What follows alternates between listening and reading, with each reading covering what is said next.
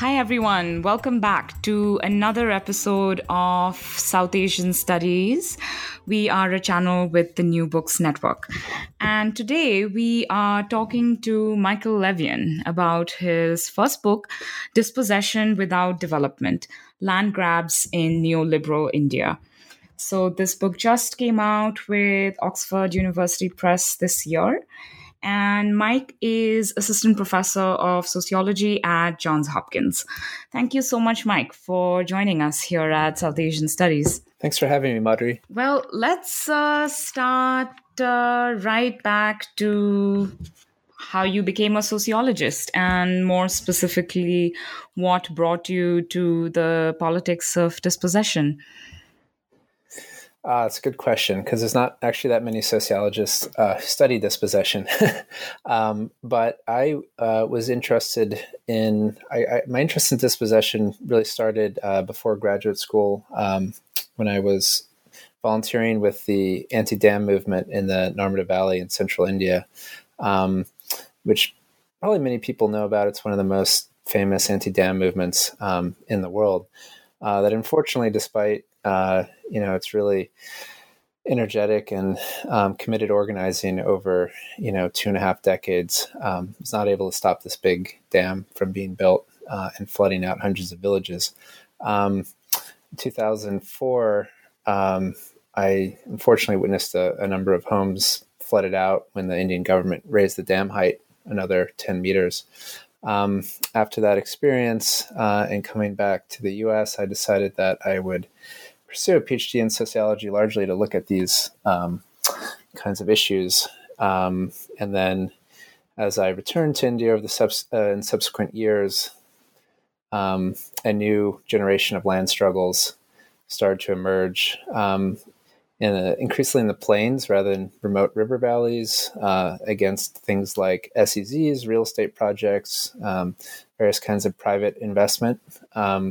Um, so there seemed to be uh, some shift in the political economy of land dispossession uh, that had occurred, and I wanted to try to understand what that shift was, and that's kind of the inspiration for the book. Uh, what had changed from the era of large dam building to the era of you know land dispossession for special economic zones and um, various other kinds of privatized and increasingly speculative um, economic investments. And ethnographically speaking, the book follows a case study, a longitudinal case study of a village you call Rajpura in the western Indian state of Rajasthan. And unlike a lot of anti dispossession struggles, which were increasingly successful in that uh, decade, right? So post between 2005 and 10, I would say. Um, this SEZ actually got built, right? So, what motivated your choice of a case of dispossession that actually played out? Right. I mean, at the time, a lot of attention um, was focused on these very, um, you know, contentious sites of so-called land wars uh, in India, places like Nandigram and uh, Niyamgiri and um, Singur and and so on. Um, and I wanted to study what actually happens when people get dispossessed for these new projects because there's a lot of debates happening about you know uh, say special economic zones. These are uh, necessary for India's development. They will attract foreign investment and create jobs and infrastructure and so on. That was the argument of the Indian government and sympathetic kind of modernizers. Um, and then on the other side, there was this kind of argument that these are predatory real estate grabs and so on. Um, and there was a little evidence to kind of um, intervene in those debates. And so I wanted to um, go not where there was a kind of ongoing land struggle where you would just go and talk to people who are fighting um,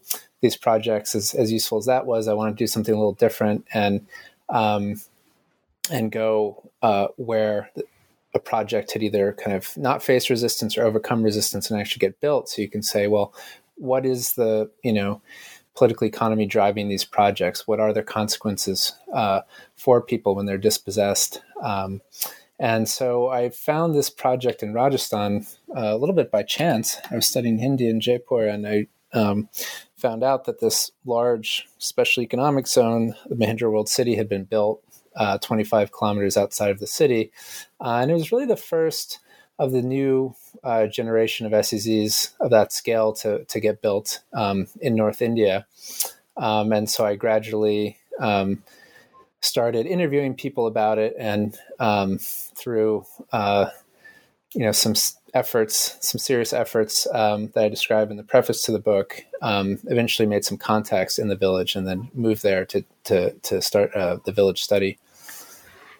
And I'm assuming all our listeners know what a SEZ or a special economic zone is, but just in case folks aren't familiar with this term, I think specific to the subcontinent, will you just uh, give a brief explanation?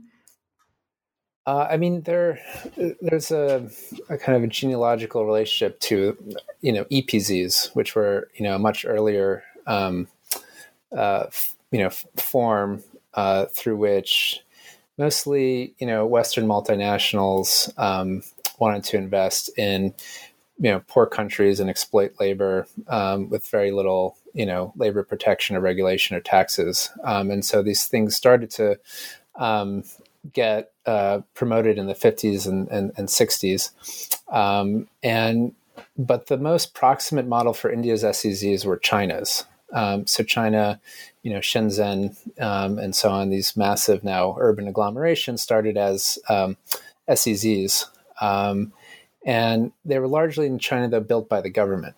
Um, they were much bigger than India's. Now, when India, uh, about 10 years into liberalization, decided it wanted to do something similar, not been able to jumpstart manufacturing the same way as China. Um, and so it passed a special economic zone policy in 2000 and then an act in 2005. And the basic idea was to create these highly liberalized um, zones in which you know companies would um, not have to pay taxes or tariffs, um, and uh, you know labor um, regulations would be not abolished but delegated to a kind of business friendly administrator. Um, but the key difference in India was that. Um, uh, and this was largely I found through my research at the lobbying of the real estate sector. Um, uh, India proposed building, uh, allowing private companies to build the zones themselves. So what would happen is the government would uh, acquire land using the eminent domain. Um, uh, that, I mean, that's that's the, the euphemistic term used in India's land acquisition. Um, it's really coercive dispossession. Of the state, you know, says to farmers, uh, "You have to give your land up for these projects. Uh, we'll give you some compensation and so on." Um, and uh, and then what happens is that a private company gets this huge amount of land and uh, can sell half of it for export oriented uh, to export oriented companies, um, and then save about half the land to build upscale residential um, and commercial real estate, and that was the real economic incentive. Um, behind uh, for the private developers of the zones was that they'd get their hands on these huge chunks of land um, and uh, could you know um, turn it over um, in a very hot real estate market uh, in India in the mid 2000s. Um, and so it was that economic logic which explained why, you know, within a few years there was almost 600 uh, proposed SEZs. Um, so there'd be these little private enclaves um, scattered throughout the country that would be hyper liberalized and so on. Um, but there's two things that were surprising about how this played out for the Indian government. Um, the first was you know, although they were intended to promote manufacturing, they mostly got colonized by the already kind of thriving IT and IT services um, industry. And the second was that they unleashed these kind of widespread land wars um, uh, across the country, uh, which made them extremely contentious. Okay, so you arrive in Rajpura and the Mahindra World City SEZ is already up and running. And Rajpura is a large 400 plus households village, extremely heterogeneous, multi caste. How did you go about approaching the field? What were some of your methodological approaches, concerns? Because that's a large, large field site. Yeah, it's it's a it's daunting. Um, it's not one of these small villages, um, and um, so it would be hard to kind of know in its entirety. Um, but obviously, you can't just kind of show up and say, "Hi, I'm here to study um, the SEZ." Um, and so it took me a while to form some kind of contact. Um, and it was, in many ways, a compromised kind of contact in the sense that, um, uh, you know, the, the person I was finally able to meet, who was a distant relative of a, you know, a graduate student at Rajasthan University who I met um, serendipitously. Um, he was originally from that village, was a, you know, real estate investor and broker, uh, and he um, agreed to take me there. Um, it took me a while to realize that, since I entered into the village through the networks of these agrarian elites who had kind of diversified to the city and had become land brokers, um, as this SEZ unleashed a real estate boom in surrounding villages and land prices multiplied by a factor of like 20 and 30. Um, these were the kind of um, you know, dominant caste agrarian elites who became these land brokers and turned out to be very contentious um, uh, people because they often, uh, other farmers felt they really cheated them in selling their land cheaply. They knew that something more valuable was happening and so on. Uh, but so anyway, it was one of these people that I that provided my entree into the village, and so um, I went, you know, on two or three trips with these guys, and um, course, they only introduced me to mostly um, other dominant caste elites, and it was through one of them that I was able to first secure housing in the village. Uh, and this was actually the neighboring village to Rajpura, and I wound up in the home of a uh, pretty wealthy uh, Brahmin uh, who was had been head of the village and so on. Um, and I accepted this largely sight unseen because I was I needed some kind of foothold. Um, now, after about a month and a half of what actually turned out to be really good data, because I was able to understand, you know, how uh, the relatively wealthy upper caste were kind of faring um, post SEZ, and you know, a lot of them were actually doing quite well. They were uh, the village had all been given these compensation plots, and while a lot of uh, poorer villagers um, and lower caste villagers had sold these quickly and wound up without much compensation, largely uh, to a large extent because of these brokers who kind of convinced them to do it.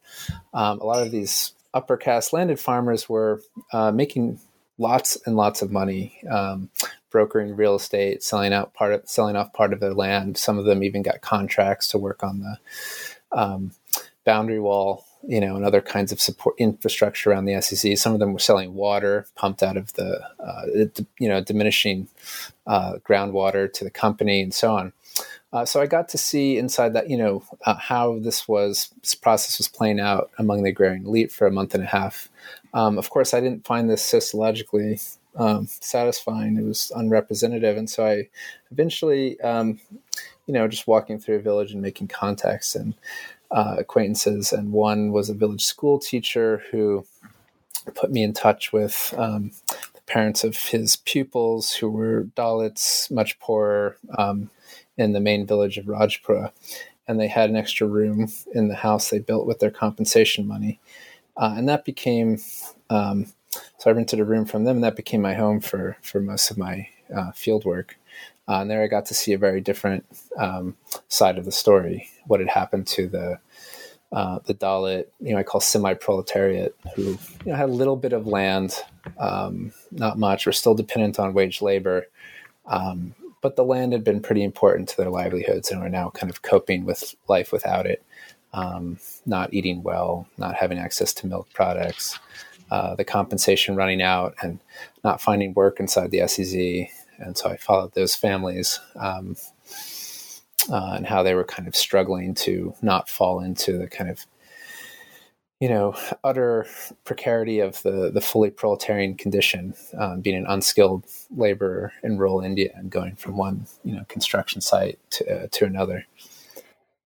I think at one point you observe the foods that you were eating in your second host family, the Dalits, compared to the rich ghee slathered rotis and tall tumblers of buttermilk. And thought that was a particularly um, acute observation of the kinds of everyday privations that, um, that yeah, it was really stark. Yeah, and live, livestock is very very important to these villages, and and um, the, the the lower caste smallholders really had to liquidate almost all of theirs, um, if not all of theirs, uh, and so the absence of milk in the diet was really um, uh, was really acute, you know acutely felt.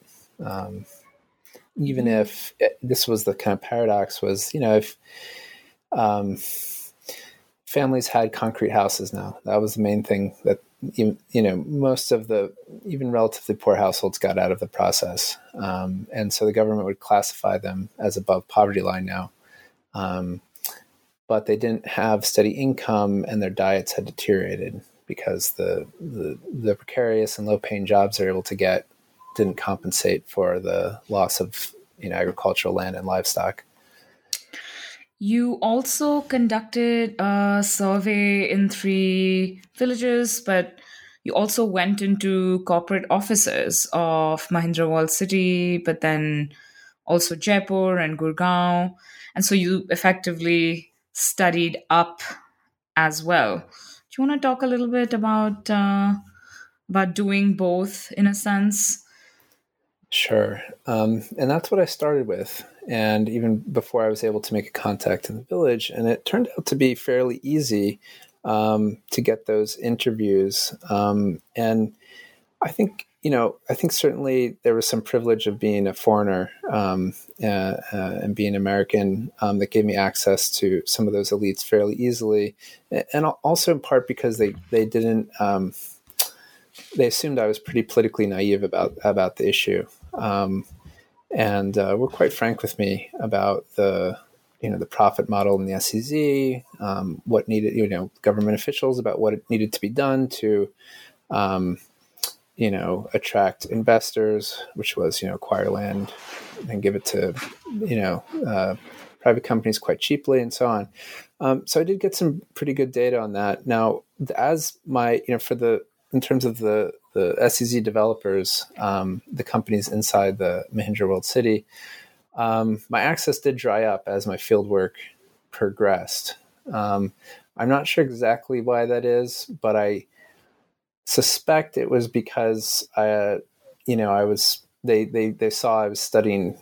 Uh, I was in the village, right? So at the inauguration of self help group, um, you know. Uh, um, corporate social responsibility projects, um, they would see me in the audience with the security guards and, and things like that. And I think they eventually suspected that it might be a, um, at least a study that might be told more from the vantage point of dispossessed villagers. Um, but at any rate, at some point, my my access did um, dry up with them, and so you know, if if you're dealing with the same site, it is hard to you know keep both, both of those sides, going. Yes. Mm-hmm. um, and I also, of course, wanted to situate my you know this SEZ um, my case within the larger case you know uh, universe of SEZs and um, what different you know to what extent different states were um, doing things differently in terms of dispossessing farmers. So I wound up doing interviews in, in seven states um, and in Delhi. Um, which kind of is the information that you know is is chapter two um, and chapter um, nine. Um, the the um, really build on those kinds of um, more all India type observations. Um. so yeah, I'd you know like to perhaps go back more in depth uh, to the book and, you know, very early on, you point out that land dispossession has been ubiquitous since the 15th century, right, across the world. And more specifically, it has been integral to the rise and consolidation of capitalism. But this interest in you know quote unquote the land wars or land grabbing is relatively new both in the popular media as well as you know within academia. So how can we you know account for perhaps this um disjuncture? Or or rather how would you contextualize your research against this trend, this efflorescence of interest in land grabbing now, even though it's something that, you know, has accompanied human history for a very long time? Right. It's it's a good question. Um, you know, land dispossession, of course, is a very old phenomenon. Uh, even if we're just, you know, talking about already consolidated states dispossessing their own populations.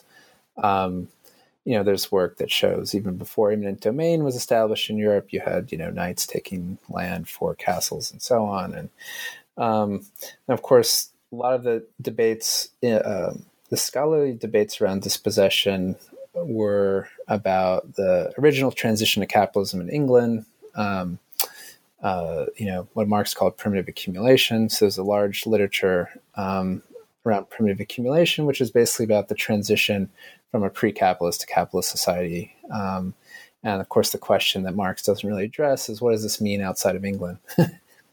um, and you know, Marx actually never really paid much attention to the economic forces driving dispossession. He was more interested in, you know, um, how dispossessed peasants, you know, furnish the supply of landless proletarians. That was a necessary precondition for capitalism.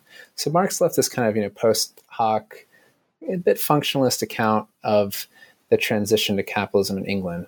Um, but how do we think about the relationship, the ongoing relationship between land dispossession uh, and capitalism? Um, there was less to go on there, and that was, you know, one thing I think Luxemburg tried to get at, uh, Karl Polanyi tried to get at, and then David Harvey really kind of updated with his theory of accumulation by dispossession um, which I kind of critically engage um, in the book. And I think the real usefulness of that concept was to make clear that land dispossession is something that you know is ongoing uh, under capitalism. Um, it's not a kind of just a you know a, a transitional phase or something like that. Um, but you know, I mean, Harvey has a high level of abstraction. He groups together land dispossession with lots of other things that, frankly, don't seem related. Um, and you know, the interesting question. I mean, underplays the role of the state, which you know is almost always deeply involved in land and land dispossession specifically. Um, and then, of course, the question is, you know, how does land dispossession vary over time, over phases of capitalism, and so on, and across countries today? You see very different um, drivers of dispossession. If you look at, um, you know, India and compare it to, um, say, some countries in Southern Africa or Latin America, um, they have different different sectoral compositions of growth. The character of you know, the political economy, even as they all adopt kind of neoliberal policies, still looks a bit different. They, you know, um, so this is kind of what led me to advance the idea of regimes of dispossession as a kind of lens for thinking about, um, you know, the way in which land dispossession um, uh, as something that's typically orchestrated by the state varies over time uh, and over uh, place and gives us um, you know a bit more to go on to start really thinking comparatively about land dispossession. Because you can't really periodize it globally. Uh, it's very clear that you know this is not about you know when the state grabs land for um, you know a free trade zone so you know um, private real estate capital can arbitrage uh, on the value of dispossessed land for farmers, I mean, this has nothing to do with a transition to capitalism, right? This is about, um, you know, uh, enabling private speculation and a kind of global economy and so on. Um, so this is why I think that the, the notion of primitive accumulation, as applied to contemporary land grabs, is pretty misplaced. Um, now, then, the, you know, there's been this recent boom of uh, empirical work on land dispossession um, in India and also, you know, globally. A lot of it was centered around the farmland rush. So transnational investors um, picking up huge amounts of land um, across, um, particularly Africa, Latin America, Southeast Asia. Um, and the way that was a response to, you know, uh, financial crisis to you know food price inflation and changes in global food economy and so on. So that's gotten a lot of attention. Um, but then you know there's this larger also history of scholarship, um, which is particularly rich in India on um, you know land dispossession. It was often called development induced displacement, you know, for dams and other kinds of um, projects. Um, so it's exciting new work being done. And the one thing I would say uh, about it is that the work could be more in dialogue um, with each other and kind of understand, you know, why does land dispossession look different in India, or China, or different parts of India, and, and so on. And you know, what how does that impact the you know the emergence of anti-dispossession movements, what their specific politics is, um, and their goals, and why they're successful or not, um, is kind of a wide open area of research for I think young scholars. And so I was hoping with this book to kind of um, contribute to that research program. I mean, yeah, you know, the very title of your book, I think, encapsulates the argument that you keep coming back to over and over again, which is that dispossession, you know, by itself doesn't guarantee any development, be it the modernist hubris, which says that, you know, dispossession is inevitable, and the Marxist position, which, you know, envisages the dispossessed to automatically transform into um, revolutionary army of proletarians. And so, you know, do you want to talk a little bit about how you problematize the very notion of development itself as contained within these two regimes, and then how you set up, you know, that that confrontation between the regime of dispossession on one hand and what you call the you know mandatory attention that we need to pay to the specificities right of the agrarian milieu that we are analyzing because it's both have to be present in equal kind of nuance and depth. Right. Yes. I mean because this was really the the main target of the book um, was to critique um, uh, kind of modernizing assumptions uh, about dispossession right, which are um, extremely long-standing and deeply ingrained. Um, you know, certainly in, in, in my discipline of sociology, I think in many disciplines, um, and uh, you know, is shared not just by um, you know, kind of modernization theorists, but certain variants, I would say, historically of of Marxism. Whether or not it's an accurate reading of Marx is, you know, an interesting and complex debate. But certainly, many Marxists have also assumed that the disappearance of the peasantry was kind of a necessary and inevitable stage uh, in the transition to capitalism and therefore socialism. Uh, whereas, kind of your straightforward modernization theorists um, just see that you know moving peasants out of agriculture and so on is necessary uh, for economic growth and you know, in the context of current debates in India, that position is extremely prevalent. Um, it's in you know the newspapers. It's being made by you know politicians, by economists, um, uh, and and government officials. Uh, and what I wanted to do is really push back against that argument. Um, and I want to say, look, land dispossession first and foremost is just redistribution. You're taking land from one group of people and giving it to another. Um, now, under capitalism, it's typically an upward redistribution. Uh, and so, of course, you know, one question is: so, do they really? Is it really an argument that, you know, the so-called less, you know, productive people should always relinquish their, uh, you know, means of production to those who can put them to higher and best use? I mean, if so, that's an argument, it's a normative argument, not an analytical one, for the kind of upward redistribution um, of wealth. Um, but then it also struck me there's a huge empirical problem here, right? I mean, uh, which is you know when you dispossess land for different purposes in different contexts can have different you know uh, outcomes. And instead of just subsuming that into this kind of latent term development let's try to understand the different trajectories of capitalism that are being facilitated by dispossession in different times and places and what that means um, both in terms of uh, you know uh, what kind of economic growth is generated, but also the distribution uh, of that growth. Um, and so, what I wanted to argue is that not that um, you know under India's post-independence developmentalist period, the so-called developmentalist period, that land was not necessarily, you know, dispossession was not serving development in some kind of normative sense. Um, it was deeply impoverishing. Um, you know, I started by discussing the Narmada Valley. I mean, what happened to the people dispossessed for large dams in India was hor- horrific. They got terrible compensation. They were almost always impoverished and very rarely shared in the kind of benefits of uh, whatever project was being, um, uh, you know, put on their land. Um, it was just a different phase of capitalism.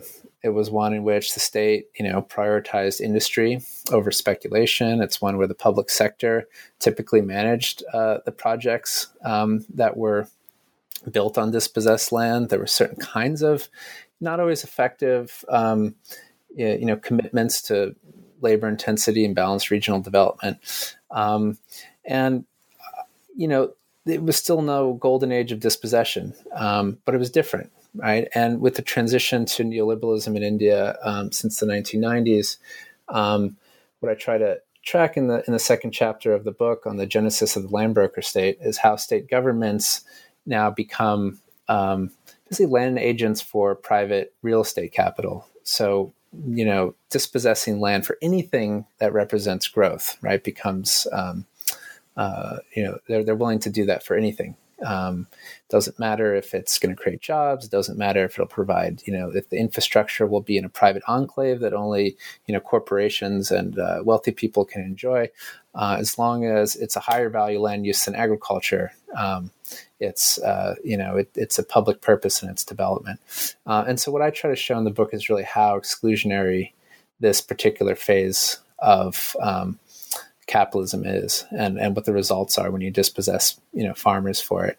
And to just really problematize um, this narrative um, and you know what i want to say is that the whether dispossession is ever developmental um, the the beneficiaries of this type of growth driving contemporary land grabs uh, in india um, it's increasingly speculative it's increasingly non-labor intensive, and it's increasingly enclaved. Um, and all these things come together to um, create an outcome like what I observed in Rajpura, where there's very little, um, you know, benefits uh, to these villages except for dramatic real estate speculation. And you know, the the problem with real estate speculation as a as a driver of broad-based growth is that the land is distributed very unequally, pretty much everywhere, due to the kind of failures of land reform uh, in the post-independence period, and um, uh, and not to mention uh, almost entirely, uh, you know, controlled by men. Um, and so, what I think the, the the most detailed ethnographic chapter of this book is really trying to show how real estate speculation interacts with these pre-existing agrarian inequalities of class and caste and gender to produce this, um, you know, uh, magnification of really old inequalities, um, making some farmers, the agrarian elite, very rich, some fraction of them, but uh, impoverishing a larger number of them. Um, and so, you know, basically the, the argument of dispossession without development is kind of this. I mean, this is the political economy of, of contemporary capitalism in India is, is one that's very exclusionary, that has few uh, benefits to farmers, and that this is, I think, one of the reasons why it's so explosive. Uh, is that even in um, even small, you know, small quantities of rain-fed land can seem highly valuable uh, in a context of growth that is not absorbing the labor of dispossessed peasants uh, and that has very little to offer them. And I think that's you know a key structural underpinning of the widespread land wars that you see in India today. And it's why you see you know the Indian government in response is not offering jobs it's not offering you know some inclusion it's basically trying to offer them a share of the real estate rents that these projects generate um, and it's not actually willing to even offer that much. Um, the, the ostensibly pro farmer policy that was implemented by the last Congress government was, you know, the, the BJP government has since um, tried to dilute it. It received pushback and had to step back, and then now it's trying to basically undercut um, you know a law that tried to at least moder- moderately raise compensation across the country. And so, uh, what I try to argue is that this kind of underlying, you know, until India's growth model becomes more uh, inclusive, you're not going to see these kinds of land wars um, go away, and even attempts to kind of buy off farmers um, are unlikely to really succeed um, in uh, in undermining um, these land struggles. Yes, the chapter where you outline the you know the differential participation of the elites and then the semi-proletarianized and then you know the absolutely proletarianized and how they're all participating in the real estate speculation bubble i mean that just read like a bollywood film script it was uh, crazy. I mean, especially how some of the figures that you were describing were six figure dollar sums.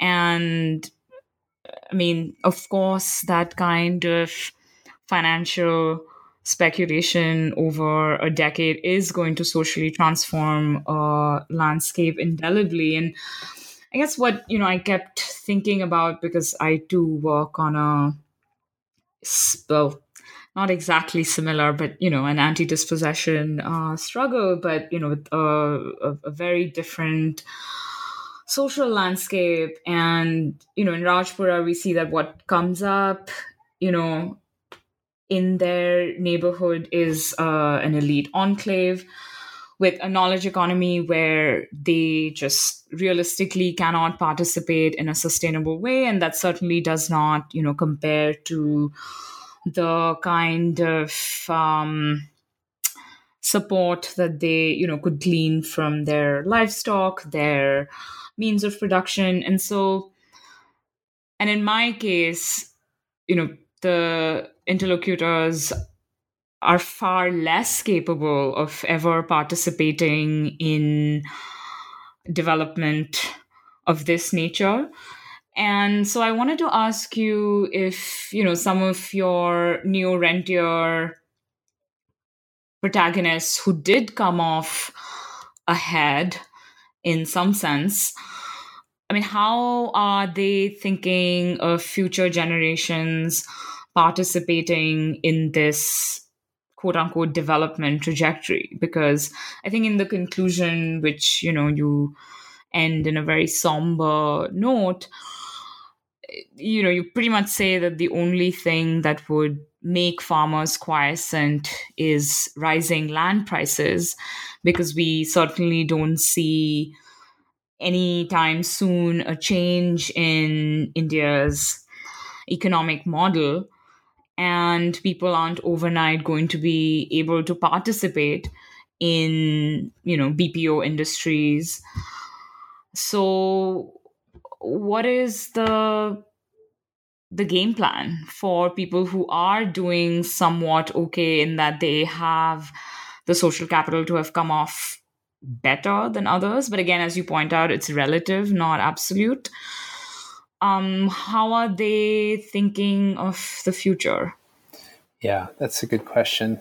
Um, I guess I should start by saying that, you know, in addition to criticizing modernization theorists um, and certain variants of stagist Marxism, my third target was really those who kind of romanticize villages, right, as being mm-hmm. you know, these kind of harmonious peasants, um, commoners and so egalitarian on. right yeah you know and and if you have just any passing knowledge of uh, the agrarian structure across most of south asia you realize that's kind of ridiculous um, but you know you have steep inequalities everywhere they do vary a lot you know um, across regions and even across villages within regions um, now the region i studied specifically is obviously very different from uh, you know where you studied in, in orissa and um, this is very much a kind of plains peasant milieu. Um, and it's in Rajasthan, uh, where you had a princely state um, uh, until India's independence, where you had you know an agrarian structure that you know it's not much of a stretch to call it feudal. You had uh, lords, the, the Rajput uh, jagirdars that controlled all of the land and owned the villages and extracted corvée labor and so on. Um, and underneath them, you had uh, relatively well off fractions of Brahmins and Jats uh, who came out of the land reform process um, in the 50s with most of the land. Um, and so, you know, what uh, the village I studied was still very much these historic inequalities were still very much, you know, present and the kind of structuring principle um, of, of, of, of village life. You had a, you know, absentee uh, landlord Rajput family that controlled a huge amount of land that was, you know, uh, something like, uh, you know, 100 times the size of the average landholding in the village. Um, and the, uh, you know, the, the, the scion of that um, family had been educated at elite schools, was a, you know, investment banker at Citigroup um, in Mumbai. And, you know, I was just blown away by, I mean, you know, uh, this story and had come back to uh, to Rajpura to be the village headman, which is a very anomalous trajectory. But it made good village, uh, sorry, made good business sense. He could make a lot more money off his real estate in that village than as an investment banker, right? Because the land had just become so so uh, uh, valuable um, after the SEZ land boom. It increased by a factor of fifty, and this guy was sitting on a huge amount. And then you had all these uh, Jats and Brahmins that you know had um, say 100 uh, you know bighas of land so that would be something like you know um, 25 hectares um, and uh, you know that they were pretty well off when it was you know basically livestock single you know rain fed agricultural economy um, and they had all diversified into uh, you know small businesses and you know, uh, jobs in the city and so on. Many of them uh, had kids doing that, or they had done that, uh, and you know, were milk middlemen and so on. Um, and so what I showed is that you know that group really did well. Um, you know, they became brokers. They did well selling their land, and they made yeah, like some of them millions of dollars. I mean, dollar millionaires. Um, it was shocking, uh, and um, a lot of them were reinvesting so the future for them is not in work really i mean their kids were all also complaining about you know the fact that they also couldn't get jobs um, in the sez there's still you know not much work to be had. And even though many of them had bas from uh, you know institutions around jaipur um, those were not sufficient even to get work in the you know infosys and deutsche bank and the big you know it companies. Um, so they all complained about that but they you know so their investment strategies were land you know more land um, mostly for real estate purposes. They might be an absentee landlord for sharecroppers. Um, in the interim, but they're buying land, you know, near highways or near, you know, outside of cities and towns where it would appreciate. Um, they were going buying businesses. They were buying water pumps. They were, um, you know, uh, small shops and things like that. So almost entirely in the sphere of circul- circulation and rent. Nothing really uh, productive. Um, so that's you know that's where they were going and you know educating their kids and trying to get uh, jobs so that's that's one thing that i think um, was also a challenge for them. Yes, I think the only productive investment you noted from capital gains was a brick kiln factory, right? Yeah. Which, yeah. yes, employed people, correct. Right. And obviously a very old industry that, um, you know, is not very technologically um, involved and is built on brutal labor exploitation. Um, but for the most part, that was only one case. For the most part, it was all real estate speculation and, and good old fashioned money lending, right? So actually, the number of money lenders had just expanded. And so, in all these ways, you know, these pre these really old inequalities were kind of being refashioned, reproduced in a kind of slightly different way. Um, so the upper caste elite was now being brokers, ripping off, uh, you know, poor farmers as they were selling their land. Some of them were labor contractors, so skimming off of uh, any work that they could get. Um, they were the shop owners, so um, catering to the newly commercialized needs of of uh, dispossessed farmers, um, and they were uh, lending them money at you know um, steep interest rates. Um, so these kinds of village inequalities were you know, refashioned, um, certainly not undermined. Uh, and so really the book is just trying to go beyond this either modernization or romanticism kind of binary and, and show the collision between you know a pretty exclusionary trajectory of capitalism that doesn't look like you know industrial capitalism um, and uh, these really steep rural inequalities um, and to show what happens when those things come together which you know doesn't match with the histories of the west right around which marx talked about in the in primitive accumulation. And uh, we don't know exactly where, where it's going. Um, uh, and so to try to you know i think it's it's a it's, it's a marxian analysis but one that's not uh, tries to avoid any linear or stagist um, you know assumptions. You went back to rajpura after your fieldwork stint what did you see in terms of you know people's sort of continuing interactions with the SEZ, but also their personal livelihood crests and troughs. Yeah, you know, I did the first um, round of field work in between 2009 and 2011, and then I subsequently visited every you know one to two years um, up until this past uh, uh, summer of 2017. Uh, and you know, watching the trajectories of these f- different farmers from different you know social positions kind of go up and down and seeing the, the real estate boom cool off go back up and go down again um, uh, and kind of tracking you know uh, people's lives through these kinds of um, you know these vicissitudes of, of global capitalism. I mean now the you know the these individual lives of um, farmers are really enmeshed now with um, you know what the convulsions of global finance capital right? So um, yes i think at one point you said before it was rain and now it's land prices. Yeah. Yeah. I, I love that. And to be more accurate it was always rain and crop prices. But now it's land prices itself irrespective of what crops you're producing um, and so, you know, I, when I, the second to last time when I went back and it seemed like the land boom had come back. And so I almost was wondering if I, I needed a more optimistic conclusion for at least some of the people that still had land, you know, and then, um, and then by the last, the, the, my last trip, it had crashed again. And the big thing was that the, the SEZ developer had closed off the road uh, between the village and the SEZ. Um, those who'd come out with a little bit of money, um, you know, either the neo rentiers or the kind of middle ground I call petty asset managers, were really dependent on having a small shop or a vegetable stand or something in the in the village market. Um, and what kept that market uh, going was the traffic um, going through the village en route to the SEZ.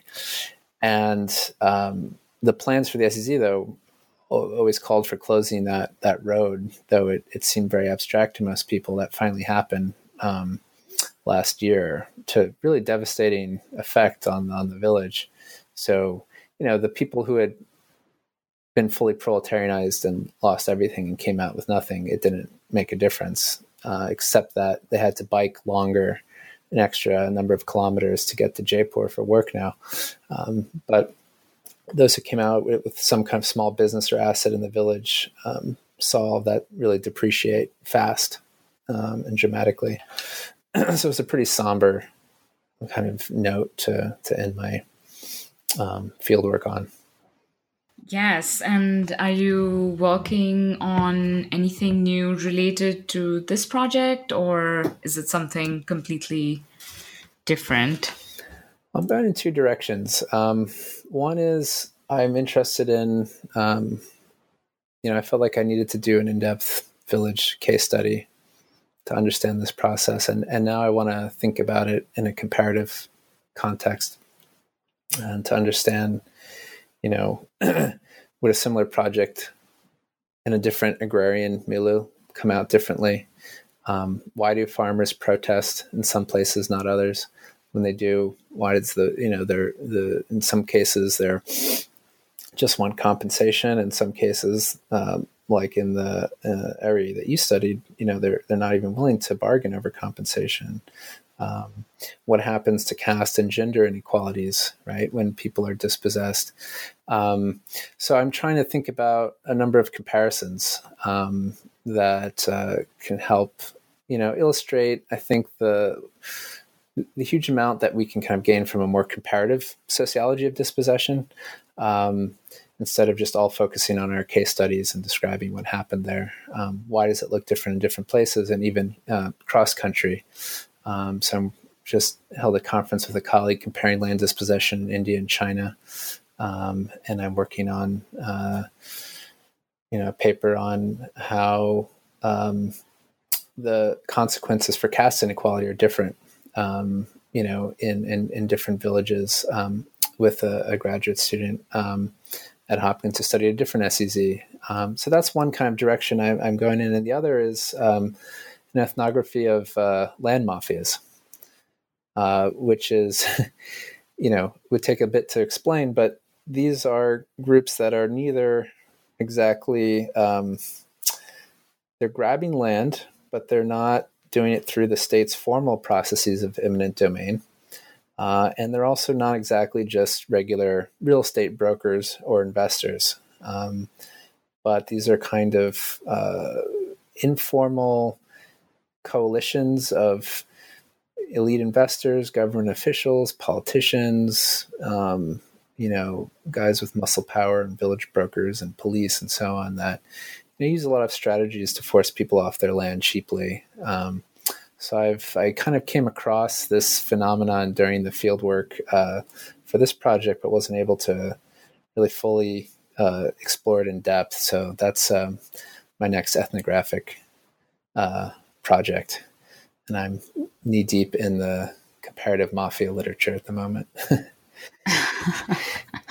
well, that actually sounds yeah, very. Um, I was going to say titillating, but that's probably not the right word. I just finished watching the um, entire Sopranos. Oh, uh, yes, I'm on the last season. Oh, okay, no spoilers. It it gets it gets even darker than you think it is.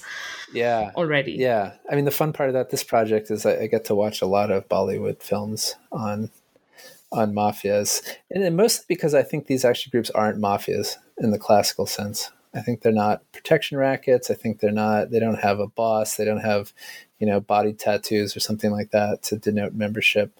Um, these are guys like the people who, uh, you know, I I talked about at the beginning that made my, you know, entree into the village. Um, real estate guys who probably some days do above board deals and then other days do things like, well, you know, I know that this guy's in a fight with his brother. Let me buy out his brother's interest and pressure him to sell. And if he refuses, I bought off the police because I have a politician in my pocket and maybe I have some guys I can call to come by and intimidate him, you know, um, things like that. Or, you know, let me encroach on, you know, the land next to mine or let me, um, uh, you know, sell the same plot in my housing development to three people things like that. Um, but I, I, don't think they have, uh, you know, Tony Sopranos. Um, so I think they're it's it's a different thing. So I don't know if if they are mafia, um, but I think in kind of exploring that phenomenon, it's going to get me into something interesting territory about um, capitalism and criminality uh, in contemporary India. And it's an alternative resolution to the problem uh, that I leave at the end of this book, right? Which is that if uh, there's so much, you know, farmer opposition to government land dispossession, is this a kind of alternative resolution uh, for capital of the land question? You know, as for big companies to rely on these kinds of land aggregators using shady methods to uh, to get the land for them. Well, we at New Books Network wish you all the best for your future project. And thank you so much for joining us. Thank you so much. It was a pleasure. And thank you to all our listeners for tuning in. Bye bye.